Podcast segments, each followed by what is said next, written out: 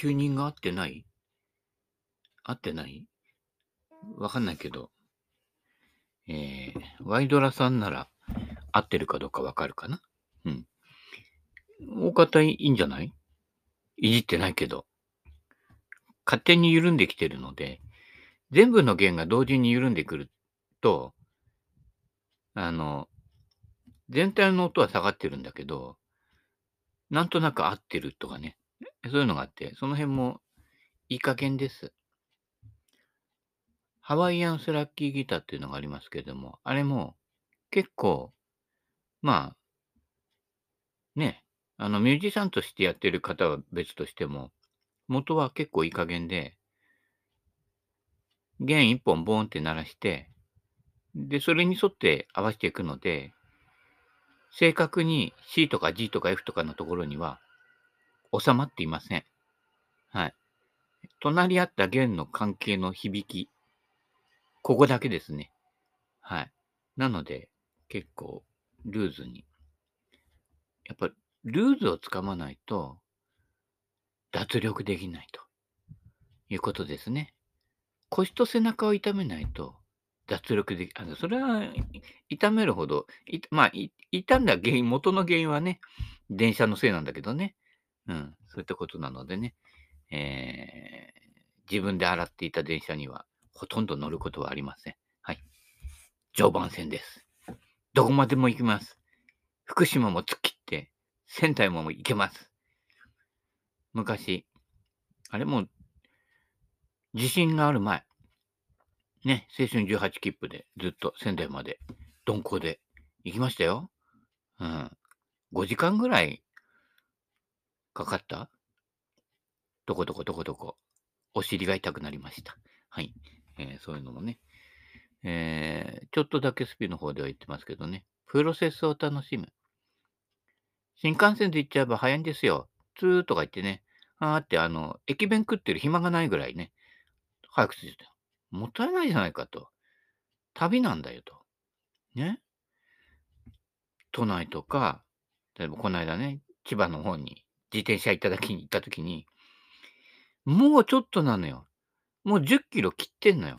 でもそこからが、こっちから行った最初の半分のよりも、もっと時間がかかるのね。うん。車の量が増えちゃったりしてね。うん。あ、面白いよね。うん。こっちだと、空いてるので、1時間走るとかなり遠くまで行けるんだけどね。やっぱあの、街の方、千葉、東京とかあっちの埼玉もそうだけどね。1時間走っても、あれ、自転車の方が早かったんじゃね？っていうケースがね、たびたびありますけれどもね。田舎いいですよ。はい。うーん、何の話だっけ？まあいいやね。渋滞は渋滞して、いいんですよ。そうするとね、まあ、キョロキョロしながら、あ、まあ、運転してるときはあんまキョロキョロしてるとね。で、あの、渋滞が起こる方の街の方行くと、結構、自転車も多いんですよ。で、ひょいっとこうね、隙間からこう、道渡ってこようとするね。結構ね、年寄りの方が多いの、そうやって。ね年寄りの方がほら、回り道選ばないのね。もうすぐあの、小田仏なのにさ、先を急ぐように、この危ねえところ渡ってくんで、横断歩道のないとこね。年寄りの皆さん、もし聞いてたら、引かれるなら横断歩道。これでね、保証が全然違います。相手の過失も全然違いますからね、気をつけていただきたいと思いますね。うん。横断歩道のないところ、多いよ。うちの方も歩道橋あんだけど、歩道橋誰も渡んないもん。ね。一番ひどいのは、ね。年寄りはまだわかるのよ。歩道橋は上がって下がる時の下りの膝が痛いんですよ。年取ればわかるけど。うん。なので、車来てないかな言った時に、渡るんだけど、右見て左見て渡ろうっていう、その判断が結構、何秒何秒何秒で長いから、トータルで十数秒かかるから、そのうちに次の車が来ちゃうんだけどね。うん。まあ、その辺はね。だから年寄りは、目立つ服装してください。もう、ピンクでもいいから。うん。だからまあ還暦はね、赤いちゃんちゃんこなのかもしれないけどね。うん。そういったことなので。でね、一番ダメなの。歩道橋あるとこで、下渡るやつ、あのね、ウェルネス。利根町という小さな村にね、あ、村じゃね、町だな。あるんですよ。ウェルネスユニユニバーシティ、うんうん、大学ってやつね。大学ったってほとんど通信に近いような感じで、あんまりね、あの、なんとかモネちゃんとかも在籍してんだっけ？卒業したんだっけ？わかんないけど、落第したんだっけ？落第してないか。いるんだけどね。同じゴルフ部でも1回か2回しか会ったことないみたいなね、そそういうレベルですから。毎日授業やっててね、あの、毎日会ってるたりね、毎日一緒にね、お昼ご飯食べてたりするのかな？なんて大学なんかだと思いがちだけど、ほとんど会ったことがないってよ。うん。そのレベルですけどね。えー、そこで、ゴルフ部以外にもいろんなのあるんですよ、スポーツ。まあ、早い話、体操学校ですよ。うん。まあ、体操学校っていうことは、まあ、脳みその方はどうかね、わかんないけどね。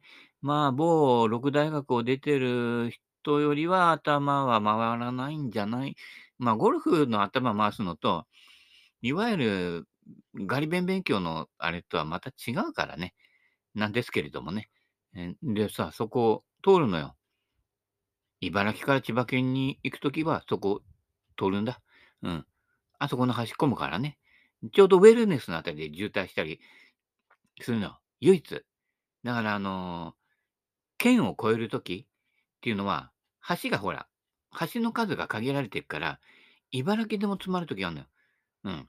で、あのーそこの道って、要は、アウトレット、網のアウトレットに行く、まっすぐの道、ね、アウトレットの方に行く道で、ね、千葉に帰る人とかね、通るのよ。そうすると、珍しく茨城では詰まるとこなのよ。橋の手手前がね。で、そこにウェルネスがあって、んで、その先に、えー、利根町の友達の友達んちがやってる、あの、徳満寺というね、お寺があるんですけどね、結構古く由緒がある。ね、あの、あの辺の寺とか結構ね、古いんですよ。うん、由緒ある寺があるんだけど、まあ、それは置いといて。だから、ウェルネスのスポーツ、ね、運動部、てか全部運動部か、うん、のね、やつが、歩道橋あんだよ。歩道橋あんのに、歩道橋渡んねえのよ。いや、お前ら、運動部だろうと。ね、大学行く、ね、あるいは大学から帰るとき、なんでその下の歩道橋じゃないところの、しかも横断歩道ないんだよ。渡るんだよって、ちょっと大学関係者に言っとこうかな、みたいなね、思いますけれどもね。うん、結構ね、あの辺も、茨城の軽トラとか飛ばしてくるから危ないよ。うん。で、基本、年寄りは前見てないから。だって自分がつけたウインカー、戻すの気がつかないレベルだからね。耳遠いから。耳遠いってことは目も悪いのよ。うん。で、の農作業やって帰ってきたりしてから疲れてるから、見てないからね。いくら若くて運動部でも、ね、見てないやつは最強だから。うん。うん。気をつけていただきたいと。で、運動部なんだから、これから運動するんでも、運動終わった後でもね、歩道橋階段上がって降りれよと。そう申したいよね。俺だったらもうね、もうこれからどうせ体動かすんだから、ウォーミングアップだから、ね、そこをね、もううさぎ跳びで階段上がってくよ。まあ、膝に悪いっていうね、えー説も結構出ましたけどね。まあ、どっちでもいいんですけれどもね。うん。もう2段、3段飛ばしぐらいでね、若い頃ならね、うん。上がっていっちゃうけどね。で、それぐらいのやつで、ま、運動部で運動してる時だけ運動、まあ、これからね、ハードな運動するから体力使いたくないとかそういうのもあるかもしれないけど、いや、日常からでしょ？中部源次郎さん、ね、電柱と電柱との距離で、あそこまで何番アイアンみたいな感じで、何番アイアンでこういうショットするみたいなね。うん。そういったことですよ。同じ何番アイアン、9番アイアン掴んでも、ね、ピシッとね、打ってスピンかけるのか、それとも落ち際にちょっと右に垂れて、トントトトントン、コロコロコロストンってやるか、いろいろ打ち方があるわけね。ちょっと縦距離変わってくるから、そういうのを日頃から目測で練習してるわけ。もう日常が練習になってるから、ね。だから、ね、倉本昌弘にちょっとだけ、ね、倉本さんが2位で中部さんが勝った時に、なんか倉本さんがもうちょっとだったのになんて言ったらさ、ね、負けるわけないだろうみたいな感じのね、平気で言えっていうのは、いや、俺はまあ日常から全部ゴルフでやってるんだよということで、ね、その時の調子かどうか、それだけじゃなくてね、うん、日常のいろんなところのものと、あとはね、中部さんなんかも結構赤面症があったりとかしてさ、メンタルでね、こうこう揺らぐところがあったのを克服してね、来たりとかね、それを技術でカバーしてるとか、いろいろな工夫をしながら、一つ一つやってるのよ。もう日常がもう本当にゴルフィングになってるわけね。うん。なので、やっぱりそこは、中部さんのプライドがあるんだろうね。俺はお前よりもっと深くやってるんだよみたいなね、ところだけどね。ストロークとしては1ストローク、2ストロークのね、いや、惜しかったな、あのパットが入っていればのレベルかもしれないけど、やっぱりそこにかけているその結果だけじゃない、プロセスの厚み、結局それがね、人間を作ってるっていうね、そこが大事で、例えば逆に中部さんが結果的に負けたとしても、例えばももっとね、下の順位に沈んでいたとしても、やっぱりそこに持ってくる厚みが違うわけだよね。ある一時すごい調子が良くて、バーって勝って、で、プロ入りしたけど、全どうしたのっていう、ほら、プロもいるでしょ？大学時代あんな強かったのにとかね、あの人とあの人とあの人とあの人なんかは、そうでしょ？もう鳴り物入りでプロ入りしたんだけど、ほとんどプロになってからは、一回勝ったかな確か勝ったよなぐらいな感じになっちゃうのよ。うん。やっぱその辺は、ただこう勢いでうまいだけだと続かないね、えーいうね。だから、もっと大成してよかったんじゃないかな。あの、まあ、実名出すとあれだけどね、沼澤誠一さんとかね、西田翔平さんとかね、大学時代すごいやっぱ強いわけですよ。もうちょっといけたかなっていう気もししないでもないんだけどね。沼田さん一回あの沖縄のトーナメントで勝ったけどね。うん。まあ、そんなこんなの、あとは誰？で、藤木さんなんかが出てくると、あの、それ以降は結構、藤木三郎ね、から湯原信光、ね、羽川豊、で、倉本正宏とか、いろんな選手が出てきて、結構、プロ入りしてからも通用するようになるっていうね。倉本さんなんかやっぱり中部さんとかね、やっぱ坂田さんとかほら、ね、それ以前のね、鍋島さんとかいろんな人との関わりがあって、ゴルフのこの深みみたいのをね、こう、理解するようになって、やっぱり、まあ、ただね、ゴルフが上手いだけじゃなくて、まあ、スイングが、まあ、スイングはもちろんいいんだけどね、それだけじゃないなんかこう、身につけたんじゃないかな。やっぱりそれがほら、長年のね、えー、倉本さんも永久指導だっけ？うん、ぐらい、なるぐらい活躍、ね、長く活躍できるようになったっていうことじゃないでしょうかね。うん。で、やっぱり、結果にコミットしないで、その厚厚みをね、えー作っていくといういうことがやると、ゴルフ自体も楽しめるということですよ。はい。私なんかもほら、ね、背中、ね、腰から来たんだけど、やっぱ足に降りてって、その後またぶり返してきて上がってきて、今背中まで来てんだよ。全部神経つながってんだね。無神経じゃなかったんだね。うん。人の痛みはわからないけど、背中の痛みはよくわかるっていうね、そういう人間に育ってしまいましたけれどもね。ええ、ちょっとね、体操して、体操の勉強しようかなと思ってね。昔ね、あの、体鍛えるためにバーベルとか買ってね、なんかこの、バーベルの運動のなんとかとか、この体のこのなんとかって、結構ね、本読んだりして勉強したんですよ。うん、なんとか筋がこれで、ね、この、なんとか、全部なんとかなっちゃったけどね。うん。えー、そういうんでね、それをこうもう一回復活してみて、この体の柔軟性を高める。もう今からあんまり筋力ね、えーつけてもしょうがないし、筋力が逆に関節の自然な動きを妨げるってね、あのゴルフなんかそうでしょ？ガッと押しちゃえばなんとなく飛ぶけど、でもおかしいよな、みたいなのあるでしょ？あれ、筋力ないと逆に理にかなった動きとしないと滑らかに触れないのでね、筋力はあえてあんまり作らないみたいなね。あのー長渕剛しかしないみたいなね。うん。ひょろひょろっとしてた方が、うん。使い方ですからね。うん。筋力で補わないっていうね。えー、ね、そういう方策で、サモン方策でいきたいと思いますけどね。あとは、あのね、野菜を食べて農産物をね、いただいてね。あ、そうそう、自転車もいただいちゃってね。あれ、買うと高いんだよ。びっくりだよ、あのね。これ、何の自転車だろうと思ってさ、ググってみたらさ、え？みたいな。あの、桁があの、いわゆる、1個、0が多い桁桁でした。桁数がね。うんうん。今、乗ってます。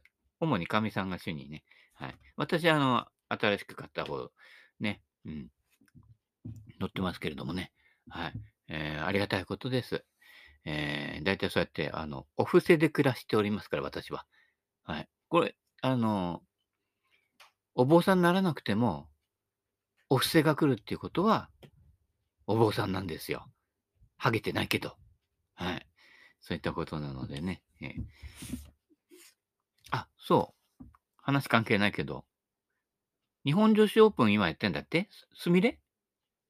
あの、紫カントリー。うん。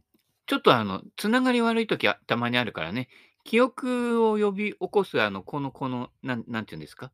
うん。紐がね、脳みその中のね、ちょっと劣化してるので、ちょっと呼び覚ますのに、ちょっと間がある時があるんですけど、あの、別に脳梗塞になったわけじゃないので心配しないでくださいね。呼び起こしてる時にね、一瞬フリーズするのでね、あの、伝達する時間がちょっとね、えー、昔よりね、かかるようになっちゃっててね。日本女子オープン、やってるみたいですよ。うちのいとこがね、今日見に行ってるらしいですけどね。まあもちろんす、すみれなんかほとんどやる機会ないけどね。あやめはね、昔パブリック選手権だっけ？えー、出てたりしたのでね、えー、何度か回ってますけどね。あやめで、昔パブリック選手権出た時に、中島恒之のお父さん、あやめから出てました。予選取ったのかな？まあでも80前後ぐらいで回ってる腕はあったんじゃないかな。で、その時に一緒に来てたのが、まだね、15歳、中学生だったのかな？中学生なってる？うん、10代前半ぐらいの中島えりかさん。はい。出てて、あれ？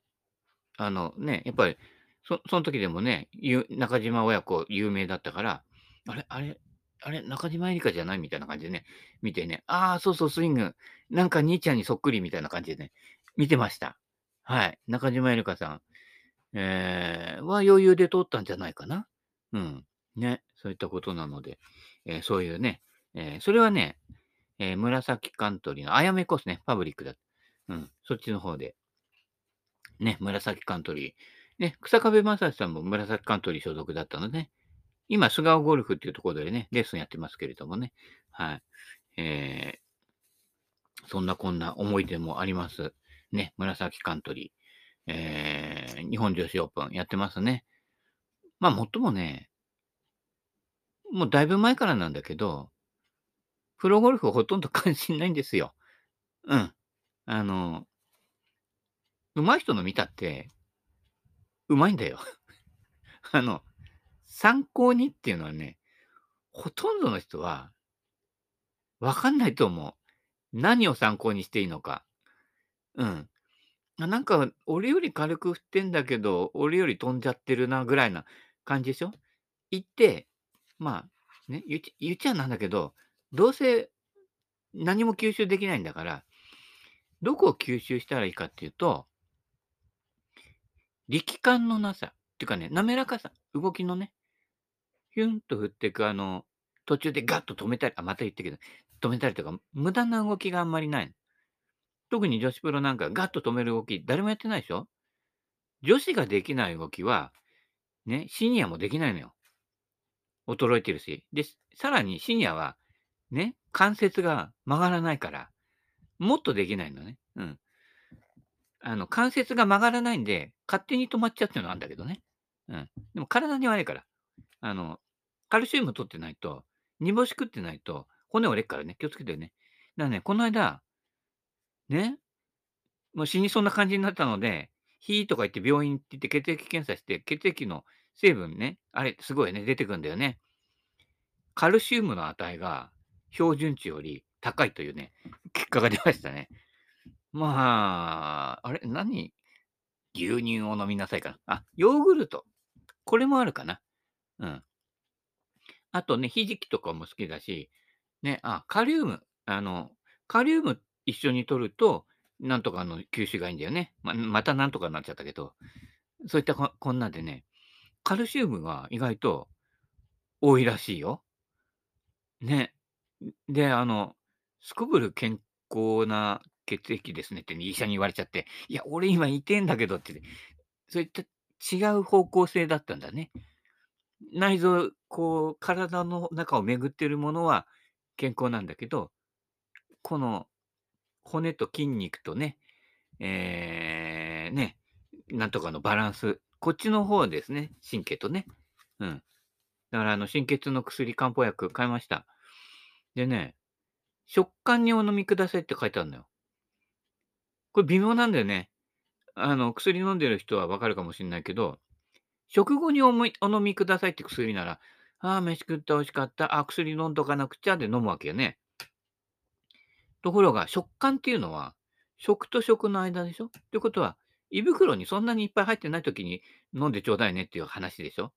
そうすると、飯と飯の間っていうのは、なんかやってたりとかね、散歩したり自転車漕いでたりとかね、あの高級自転車を漕いでたりとかしてて、動いてるのよ。で、動いてて、例えば外出してる時に薬持ち歩いてないから、食感って忘れちゃうの。自転車漕ぐの楽しかったりして、自転車漕ぎながら漢方薬飲まないよね。水ないしね。あ、水は持って歩いたりもするけど、そうすると食感っていうのがね、微妙にね、通り過ぎちゃうの。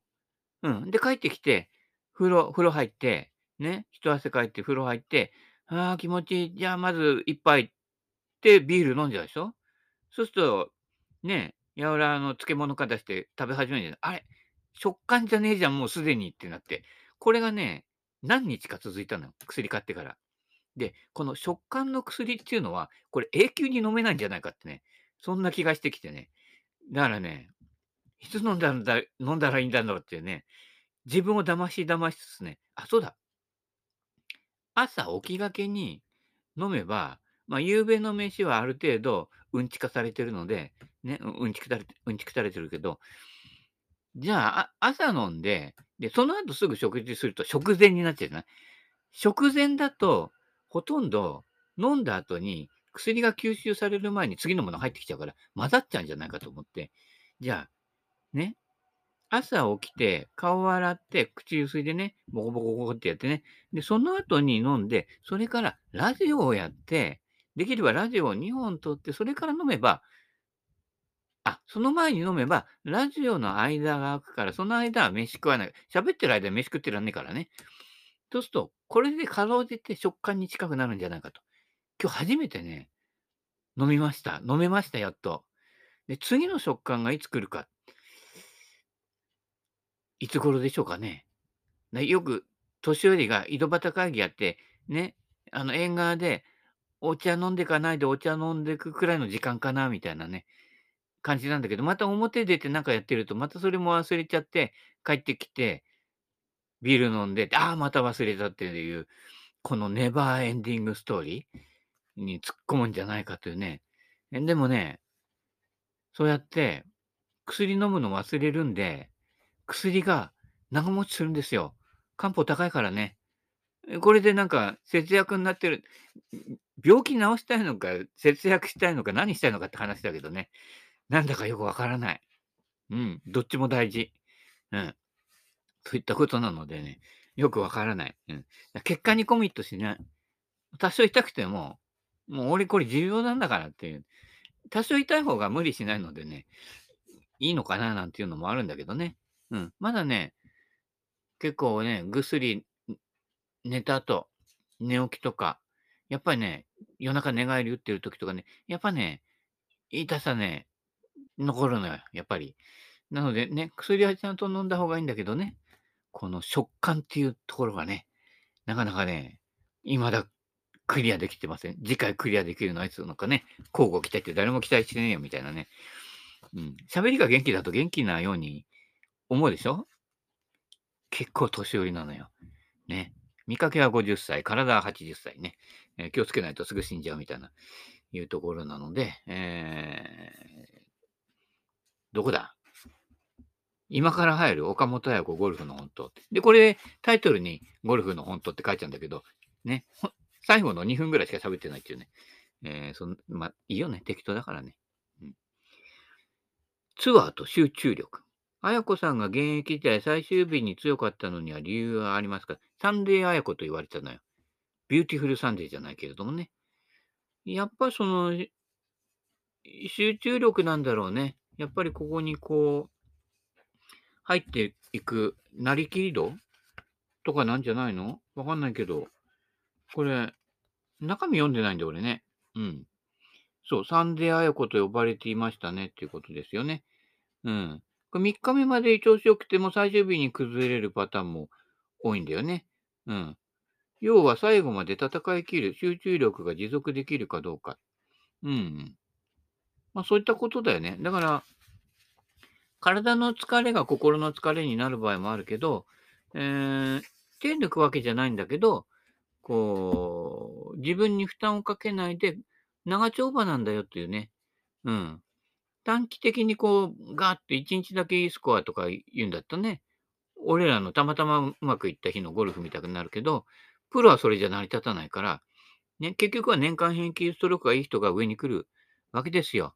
うん。だから、あの、アマチュアの人もね、いや、やった30代出たとかね、70代出たとか喜んでないでね、年間平均ストロークつけてみてください。はい。あとはね、大事なのはコースの難易度。よそで90来てても、手袋と100以上叩いたりとかね、するのでね。うん。この間も俺行けなくて、背中痛い盛りの時に、あのー、俺だけ抜けてね、せめて100切りたいって言ってる人が言ったんだけど、結局ね、切れなかったみたいですね。はい。そういったこと。で、その人もよそだと、あの、結構ね、あばや80代ぐらいでもあるんだけど、セブ来るとやっぱりね、100切ったことないかな。うん。あの、コース、コースで10打ぐらいすぐ違っちゃうので、まあ、数字だけではね、当てにならないんだけれどもね。だ平均的にずっと、こう、底上げっていうのかな。うん。あの、いいところを伸ばすんじゃなくて、底上げ。いっぱい叩くときは、何が原因でどうなってるかっていう、その辺をね、よく知っておいて、で、そのうまくいかないところは、こう、無難に流すっていうの。うん。そういうのをやっといて、で、たまたまパンをしちゃった時に、しっかり丁寧にパッティングやと。パンは多いけど、スリーパットを置いとね、70代出ませんからね。誰とは言えるけどね。うん。でも、アプローチで寄せワンっていうのは、やっぱりグリーンエッジから寄せワンってそんなに効かないのよ。まあ、よっぽど上手い人で3回に1回ぐらいだから、10メートル以上のパットって、3パットする確率はかなり高いと思ってて、3パット残念と思っちゃダメなのよ。それもしグリーン周りのアプローチからやったら、寄せは大体できないでしょ？っていうか、できないホールの方が多いじゃん。